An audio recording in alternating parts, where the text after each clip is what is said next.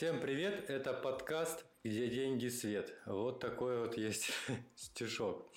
Меня зовут Олег, рядом со мной, как обычно, в экране Света Инвестова. Света, привет. Привет, Олег, привет, слушатели, привет, зрители. Ты хотела сказать... Я, как всегда. Хотела сказать смотрящие. Смотрители, да. Смотрители. Так, у нас вначале немного новостей про подкаст. Ты мне писала, что сделала небольшой обзор по поводу наших рейтингов, да? Мы на каком месте? Да, мне было интересно посмотреть, что вообще у нас происходит со статистикой, и мы на 120-м месте в России в разделе образовательных подкастов, но самое главное, что 120-й мы из 2500 подкастов в этой же категории.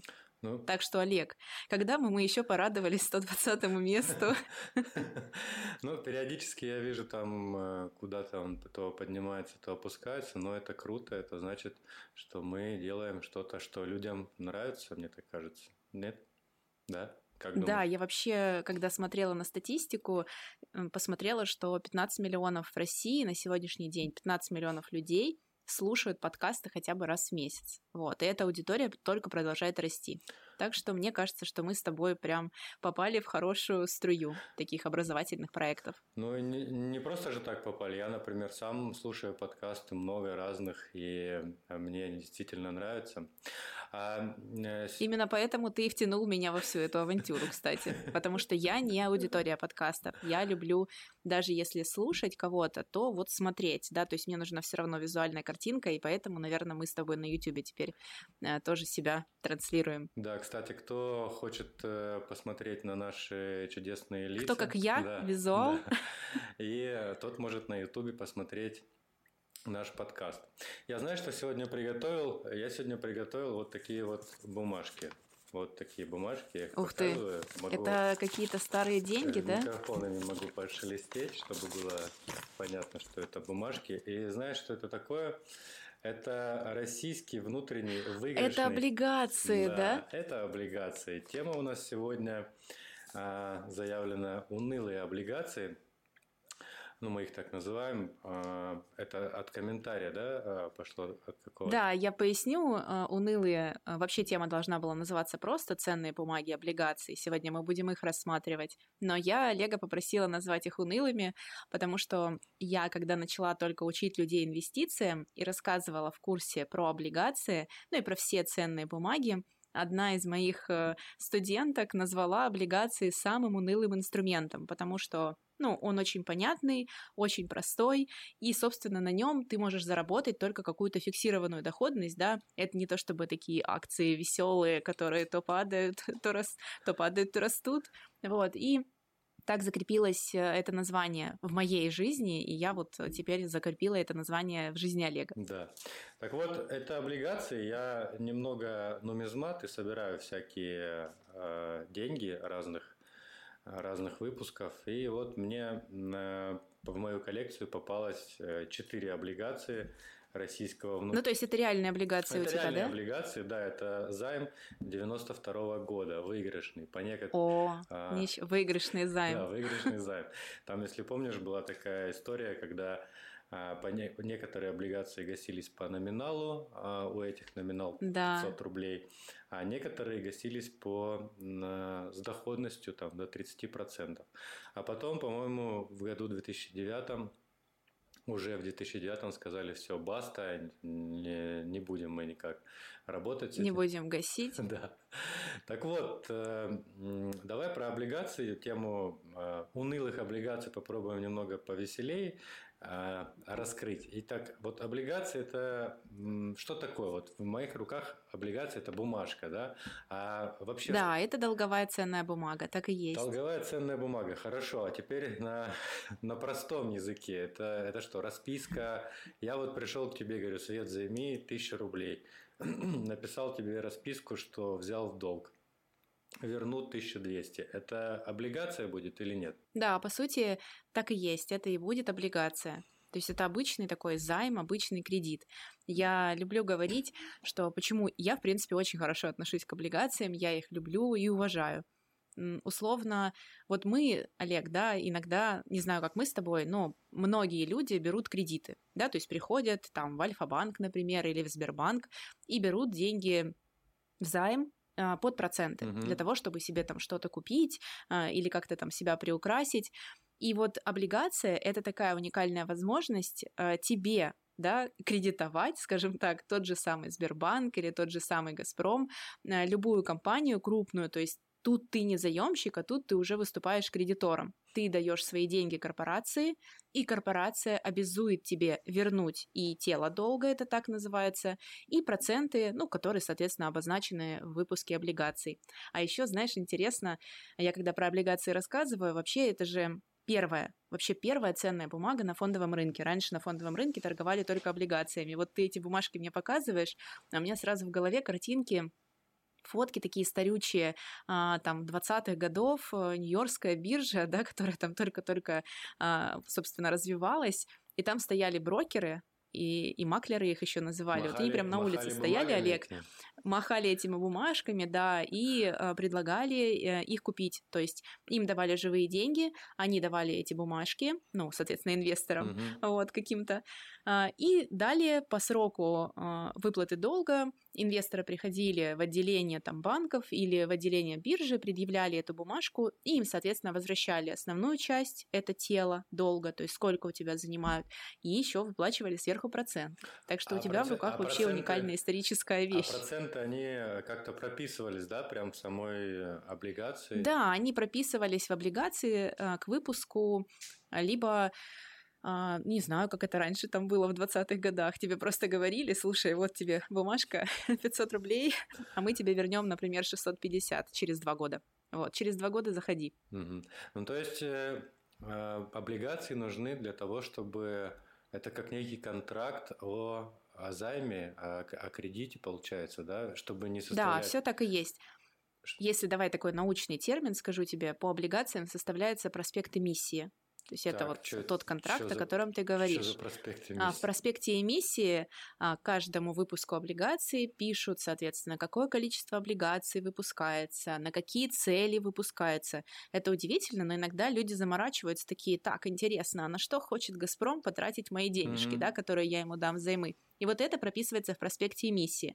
В проспекте эмиссии тоже такой огромный документ, часто на 150 страниц. Читать я его не советую, но просто советую знать, что такое точно существует к выпуску облигаций, которые вы приобретаете. И там всякие фишки типа, а может ли компания тебе раньше выплатить долг? Да, что ты за это получишь, или наоборот, ничего не получишь за это, да, то есть просто тебя попросят, ну вот, все, мы готовы с тобой расплатиться, вот забери обратно свою 1000 рублей через полгода, например, и мы тебе за это ничего не заплатим, то есть никаких процентов, вот.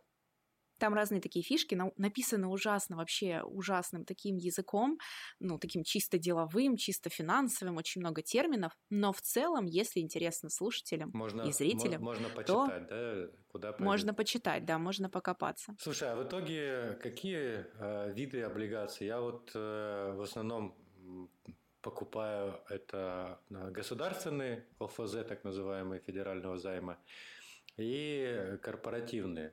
А еще... Ну, так и есть. Это два основных вида, в принципе.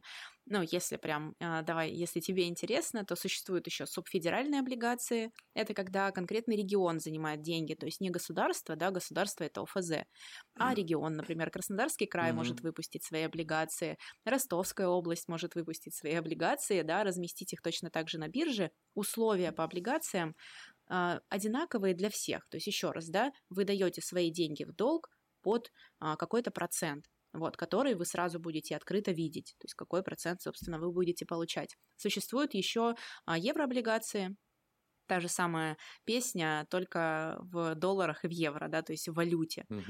И существуют еще у нас разные виды облигаций, например, которые выпускают другие страны. Например, в США это называются банды, еще называются векселя, вот.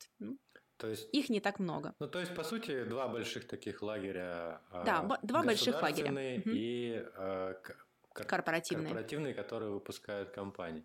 А вот внутри вот этих двух больших лагерей какое есть деление? Потому что Я не знаю, не видел ни у одного еще брокера, в том числе и Тинькова, понятного описания облигаций. Тебе постоянно надо куда-то лезть.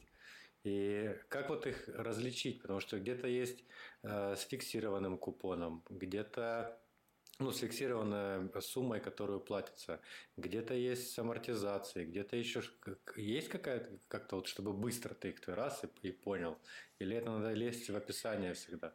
Ну, давайте так. Если вы хотите, правда, разбираться и не терять свои деньги, то я бы рекомендовала всем в описание лезть. Если, вот так по верхнему уровню пройтись, то существуют основные типы облигаций. Это с постоянным купоном, как ты уже сказал. Что это значит? Я даю деньги в долг. Угу. Я вижу, что мне обещают 8% годовых. Это значит, что на протяжении, например, даю деньги в долг на 2 года под 8% годовых. И это значит, что я буду эти 8% получать при любой ситуации в экономике, при любой ситуации на рынке, как бы ставка Центробанка не увеличивалась и не уменьшалась, я буду получать 8%. Есть облигации с переменным купоном. Это когда я даю деньги в долг, мне говорят, что купон переменный, и он будет меняться в зависимости от экономической ситуации, от ставки Центробанка. Значит, ставка, например, будет ЦБ падать, и купон по облигации у меня будет снижаться. Или ставка ЦБ будет расти, и купон по облигации у меня будет, соответственно, расти. Облигация с амортизацией, она может быть как с постоянным купоном, так и с переменным. Тут вообще эти вещи никак не связаны. Это другое, просто значит, да? Что... Угу. Это вообще другое. Это значит, что с каждым купоном, с каждой выплатой процента тебе еще и кусочек долга возвращают. То есть представь, ты мне дал 1000, мы написали расписку, и я говорю, верну тебе 1200, но... Не 1200, беру под 10% годовых, но, Олег, я тебе буду эту 1000, с процентами возвращать не разово через 2 года, допустим, каждые полгода процент и еще кусочек от этой 1000, плюс 100 рублей, например.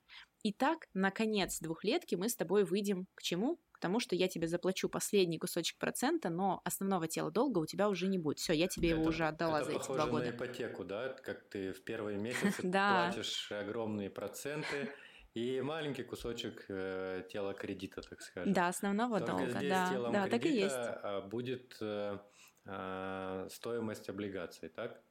Стоимость облигаций, да, все так. Есть еще частый такой случай, есть еще облигации, знаете, есть такие даты оферты, они называются. Обычно брокеры их подсвечивают. Что такое дата оферты? Вот есть просто возвратная облигация, когда ты четко понимаешь, что ты дал деньги в долг на 2 года. Угу. Все. И через 2 года тебе эти деньги вернут. А проценты выплачиваются постепенно по графику в течение этих 2 лет. Это возвратная облигация, все самый простой ее тип и самый, собственно, наверное, надежный. А есть такая облигация отзывная, с офертой еще называется. Что это значит? Это значит, что ты будешь видеть дату оферты. Например, облигацию ты дал на 2 года, но дата оферты ее брокер светит через год. Угу. Это значит, что через год компания может тебе сама вернуть деньги, и сказать: все, спасибо, Олег, мы в твоих деньгах больше не нуждаемся. Вот. Или ты сам в дату оферты можешь подать брокеру заявку на то, что, ребят, не хочу больше, держать эти облигации, верните мне, пожалуйста, мое тело. То есть дата оферты работает вот так. Как-то подсвечивается, то есть я могу... Читайте проспект эмиссии. То есть это обязательно в проспекте эмиссии будет? Обязательно указано. И у брокера часто указано, если отзывная облигация, указано 2 даты. Обращайте внимание. То есть указана конечная дата возврата, например, через 2 года, и указана дата оферты, например, через год. Вот. Это вот такая история. А где, кстати, смотреть информацию по облигациям? Какой-то есть портал единый? Я Rusbonds. Мне очень нравится смотреть на... Да-да-да, мне очень нравится смотреть на Rusbonds, мне очень нравится смотреть на Smart Lab. Это такой портал инвестиционный, там, в принципе, по облигациям все можно почитать. И даты оферт, и проценты, и... в общем, вся эта информация, там она собрана и удобно отслеживать, да, вот какую облигацию, например, лучше выбрать. Угу.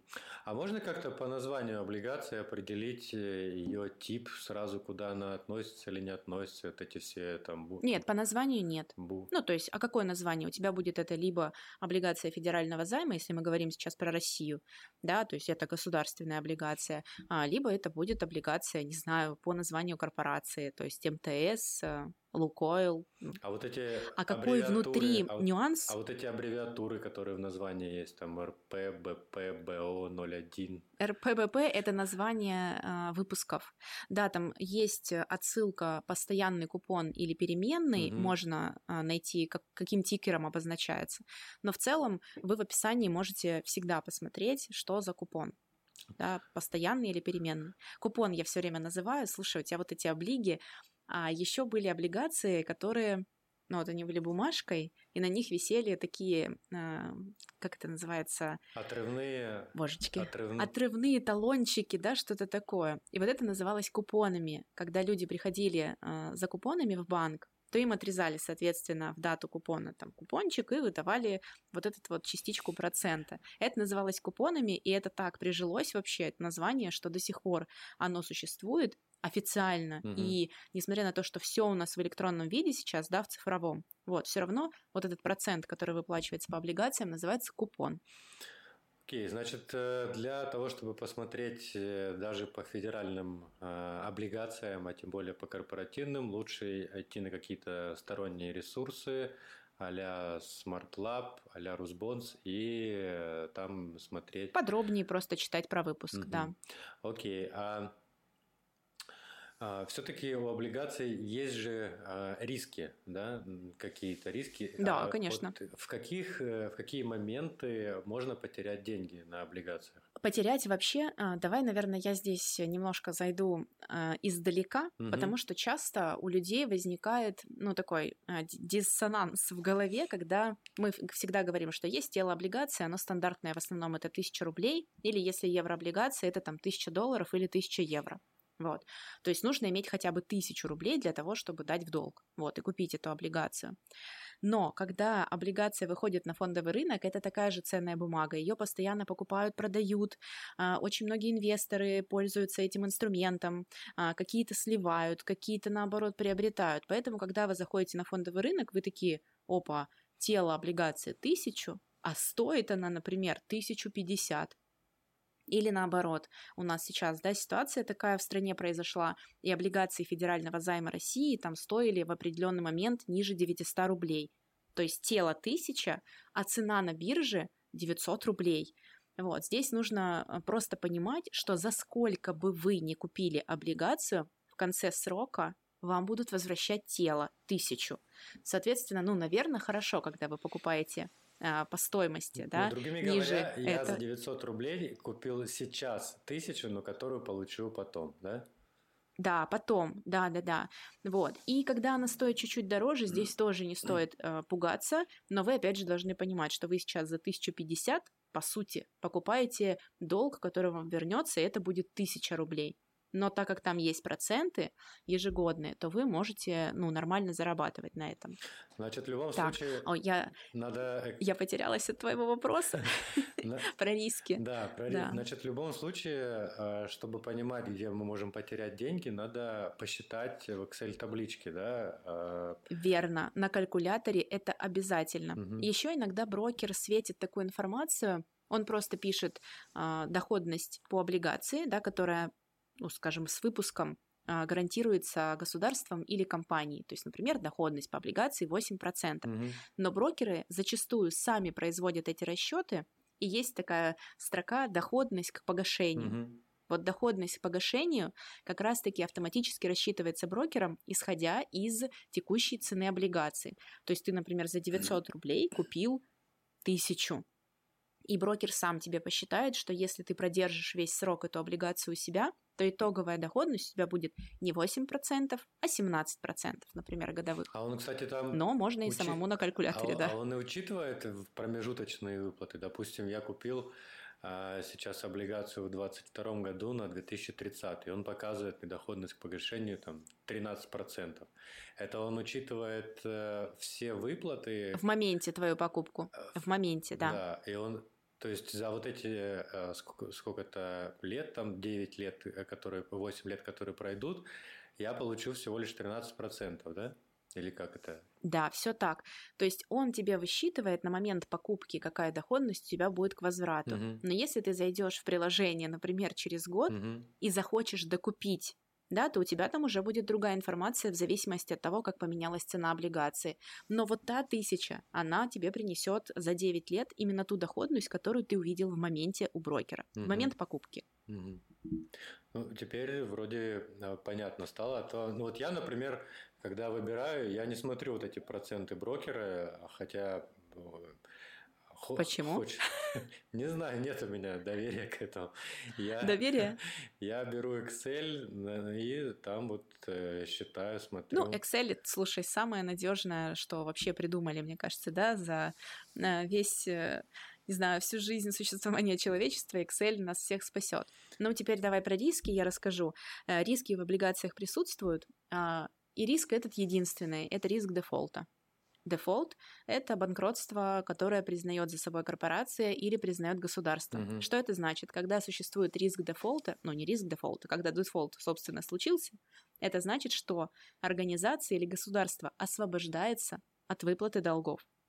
Это значит, что ты вложил деньги, тебе какое-то время приходили купоны а-ля проценты, а корпорация объявила себя дефолтом, и вот свою 1000 ты уже больше не получишь. А она объявляет именно себя дефолтом или просто по какому-то выпуску облигаций может объявить дефолт? Типа по этим... Может, по конкретному выпуску. Типа этим мы будем платить? Да, технический дефолт называется, да. Да, может и быть и такое. Да, к сожалению, это так. А может быть такое, что... типа купоны платить не будем, но как бы долг, окей, пока пусть будет живой.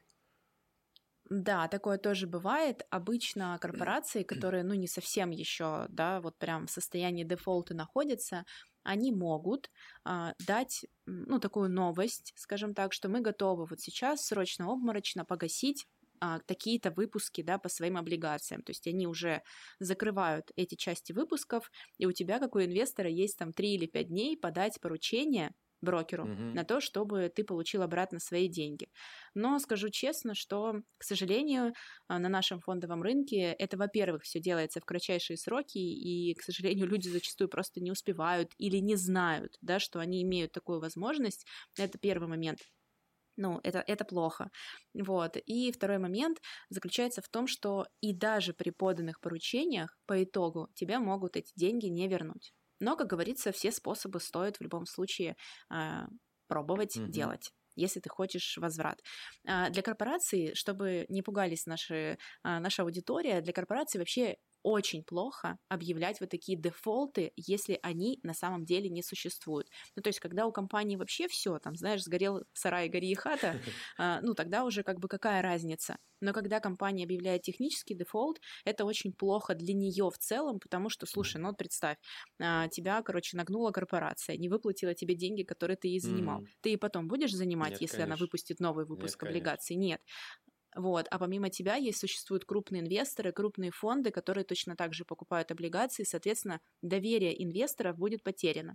Поэтому это такой вопиющий случай. У нас сейчас на фондовом рынке, наверное, может, многие знают громкие такие кейсы с компанией «Обувь России». О, вот. Это как раз мы подошли, да, к так называемым высокодоходным облигациям, да? Она же, да, как раз туда. Давай немного про термин сам «высокодоходный». Он раскрывает то, что эти облигации не то, что прям высоко, они выше купоны по ним, чем, например, обыкновенные. Ну, чем в среднем по рынке. Среднем по рынку, да. И чем эти облигации так интересны и неинтересны, может быть? Слушай, ну, интересны они в первую очередь людям, которые готовы идти на риски. Ну, то есть ты готов идти на риски, дать свои деньги компании, и ты понимаешь, что у нее существует чем выше ставка, да, по доходу, тем выше риск. Угу. То есть это абсолютно пропорциональные значения. И ты должен понимать, что чем выше ты повышаешь ставку по доходу, тем выше ты повышаешь для себя риск эти деньги вообще не получить. То есть это абсолютно две взаимосвязанные вещи. Поэтому здесь смотря какой ты инвестор, Олег. Если ты рисковый чувак, который такой говорит, ну окей, там, мне не жалко потерять этот 1 000 000 рублей, но зато, если все пройдет хорошо, то я получу, там, например, обратно 1,5 миллиона. Да? Или, например, как я.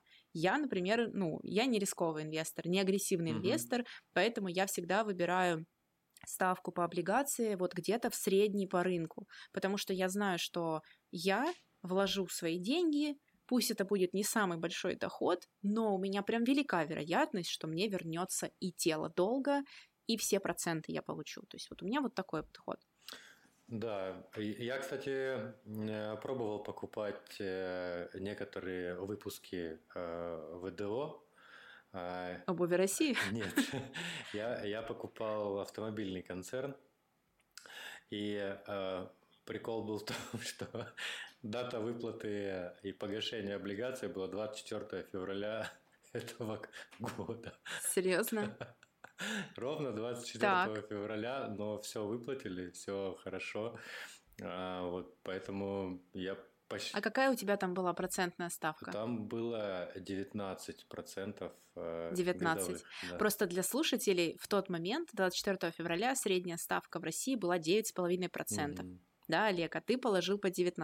Да. То есть это реально в 2 раза выше, чем ставка Центробанка. Ну, я небольшую сумму-то, естественно, которую хотелось проверить, попроверял, но было интересно, когда по телевизору говорят одно, новости приходят, и тут у тебя сегодня должно быть погашение и должны прийти купоны. И вообще... Слушай, ну на 24 февраля еще не так критично, да, а вот ситуация, которая продолжает в экономике у нас развиваться, тут, конечно, уже стоит очень серьезно думать о том, вообще куда вкладывать сейчас, в какие облигации свои деньги. И 100% вот этот вот бенчмарк, так любят называть в крупных компаниях, да, это вот такая...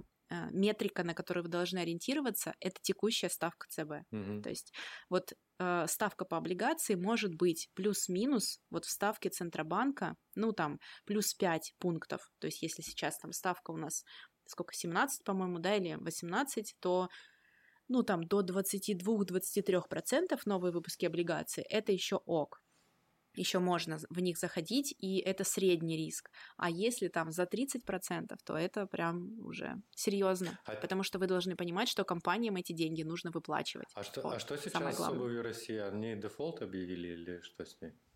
Технический дефолт у них идет по нескольким выпускам облигаций, да. Прикольно. Наверное, не так радуются люди, которые покупали. Но я думаю, они... Ну, слушай, тут еще есть такой момент. Давай я тебе тоже на бытовом примере опишу, чтобы не создавалось мнение, что реально у нас фондовый рынок – это такое прям казино. Вот смотрите, как... Вот, Олег, пришла к тебе я и говорю, Олег, займи мне денег. У тебя, например, есть куча лишних денег, и ты хочешь на них получать какой-то процент. Mm-hmm. И ты знаешь, что я мега надежный заемщик. Прям мега надежный. И я готова тебе принести... Так, мы что-то тут наоборот. Я тебе говорю. И ты для меня мега надежный заемщик. Господи, я уже все попуталась в этих заемщиках. Надо вырезать этот кусок. Короче, смысл в том, что когда компания очень надежна или человек, в нее люди будут внести много денег, понимаешь, да? То есть, например, там в «Газпром» очень много инвесторов хотят инвестировать, поэтому «Газпрому» важно привлекать деньги, но он не готов разбрасываться процентами, да, то есть потому что это надежный заемщик. Вот, а если к тебе приходит какой-нибудь, там, не знаю, алкаш с подворотни, и просит тебя занять 1000, то, возможно, ты ему установишь процент, не 10% сверху вернуть, знаешь, а 50%. Вот именно так происходит в мелких корпорациях. Им сложно привлекать деньги извне, они молодые или не очень хорошие, да, по финансам еще пока что. Чем они могут привлечь инвестора? Только высокой ставкой. Высокой ставкой, да. Да. Я вот смотрел, когда списки всех этих ВДО, там всякие ломбарды, да, какие-то быстрозаймы, фримани, ну, короче, много всего. И, да, мне кажется, так в здравом уме и, как говорится, в твердой памяти я бы не пошел бы такое, купил на всю сумму капиталов какого-нибудь странного, какой-то странный ломбард. Ну, не знаю, может быть, не ломбард. Слушай, но покупать какой-то один актив на всю сумму капитала, это, в принципе, да, ну, не супер в твердом уме, как ты говоришь, и трезвой памяти. Вот. Облигации – это всего лишь часть портфеля, но это хорошая его часть, и облигации в целом в консервативном портфеле, да, могут, закладываться как 30-40%. Это прикольно, потому что вы вкладываете свои деньги на какой-то срок, вы получаете проценты, да, доходность, вы знаете, что вам эти деньги вернутся, и это такой, ну, прям небольшой риск, скажем так, если вы идете по крупным корпоратам или по государственным облигациям. Да, я вот как раз у себя в портфеле держу больше, чем даже 30-40 облигаций. Я максимально консервативный товарищ, и акций мне, ну, можно сказать, не очень много, поэтому я исключительно пользуюсь облигациями. Я еще раз также напомню, что мы здесь информацию всю приводим исключительно для того, чтобы показать иную точку зрения, обратить на это внимание. Не рекомендация, не рекомендация ни в коем случае. Да, ни в коем случае не рекомендация. Если вы получили убыток по обуви России, это исключительно ваши проблемы. Если вы купили на все деньги, на весь ваш капитал один актив, это тоже ваши проблемы. И в конце, закрывая тему облигаций, унылых облигаций. Да, закрывая тему унылых облигаций, вот первое, начинающему инвестору, да, на какие облигации стоит обратить внимание? Вот первые самые такие понятные. Я даю это везде, и если вот прям быстро и лайтово, то есть 3 параметра, на которые новичку нужно обратить внимание. Первый параметр – это рейтинг компании или рейтинг, который стоит у государства. Ну, кстати, у нашего государства сейчас рейтинг ниже плинтуса, но при этом здесь нужно более глубокие знания, да, и понимание, насколько наше государство сейчас способно расплачиваться с долгами, а наше государство способно расплачиваться с долгами. Ну, окей, да, если прям такое фундаментальное, вот классическое инвестирование, первый рейтинг компании, он должен быть высокий. Это все гуглится, рейтинги компании тоже гуглятся. То есть первое, смотрите, чтобы у компании был высокий долговой рейтинг. Второе, это должна быть короткая облигация. Короткая облигация в рамках времени – это 2-3 года. Угу. То есть вы закладываете свои деньги с датой погашения через 2 года. Максимум 3 года. Почему так? Да вот как раз-таки потому, что все меняется очень нестабильно в нашем мире, и на сегодняшний день даже, возможно, Олег, я бы сказала, что сегодня это не 3 года точно, это, возможно, год или 2. Ну, то есть я кладу свои деньги и смотрю на вот эту датку, вот когда финальное погашение у меня. Вот если у нас сегодня 27 апреля 22-го, да, то финальное погашение должно быть там в 23-м году в апреле или там в конце 23-го года. Вот это важно. Ну и параметр доходности, безусловно. Вложить свои деньги там под доходность совсем ниже средней, которая сейчас существует, но это такое себе. Вот, соответственно, вы должны смотреть на доходность. Это ставка Центробанка, ваш ориентир. Если сегодня она 18%, то там примерно 18-20% смотрите доходность облигаций. Ну и также еще выше также риск. Еще можно посмотреть на депозит. Да? Если депозиты сейчас выше, можно вообще в депозит уйти. Можно пока уходить в депозиты свободно, да, вот, ну пока вот на текущей ситуации. Но облигации становятся более интересны, когда, конечно, ставка ЦБ уже ниже 15, ниже 12%. Тогда люди из депозитов достают деньги и перекладывают их, как я показываю. Да, перекладывают их в облигации, в ценные бумаги. Как раз надо по депозиту смотреть срок, да, потому что вот эти 20-процентные депозиты, они были сроком на 3 месяца, а тем не менее там месяц-3. ОФЗ торговались и полуторагодовалые под 19%, поэтому лучше было бы купить ОФЗ, чем... Но в облигации же фишка как раз-таки в том, что ты закладываешь, вот ты как купил, как вот ты мне говоришь, на 9 лет, да, вот я там что-то покупаю. Вот если тебя сегодня эта ставка устраивает, то это фишка облигаций, что ты на 9 лет положил деньги под уже фиксированный процент, который тебе 9 лет будет выплачиваться. Ни одного депозита с такими условиями не существует. Вот, поэтому в этом еще сила и смысл облигаций, да. Ну да, я там буквально... Кто успел, так сказать. Буквально 8-7 месяцев назад покупал 9-процентные облигации, радовался, что они там на 1,5 года, что ли. И думал, это вообще крутая ставка при... Крутая достижение. При депозитах там в районе 5, по-моему, было что-то такое. А сейчас эти облигации, там, они... далеко не самые выгодные, которые пользуются спросом. Но, тем не менее, я их не продаю. Они у меня под те проценты, как были куплены, так и до погашения будут. Слушай, лежать. Ну идеально, на самом деле, идеально, когда новичок покупает облигацию и сразу смиряется с тем, что он ее будет держать до погашения. Вот, потому что начинать вот эти вот игрища, ого, депозиты по 20%, я сейчас тут все продам, да, облигация, это же ценная бумага, она торгуется, но, скорее всего, в момент продажи стоимость облигации на фондовом рынке упадет. Будет с учетом коррекции, и ты будешь продавать с теми же самыми убытками. Поэтому я точно так же держу облигации. Я выбираю выпуск, покупаю и держу до погашения. Вот, только так. Поэтому и беру короткие. И плюс еще заплатишь комиссию брокеру за эти все манипуляции. Безусловно. Поэтому Excel-табличка точно покажет вам, сколько вы зарабатываете. Да, именно так. Да, на этом у нас все. Тема с облигациями, я думаю, закончена. Если будут какие-то вопросы, конечно, нам их присылайте. Присылайте также ваши донаты. Это можно сделать по... ссылки в описании к видео или в описании к подкасту. Всем спасибо, что были с нами спасибо, друзья. До конца. Всем пока. Пока-пока.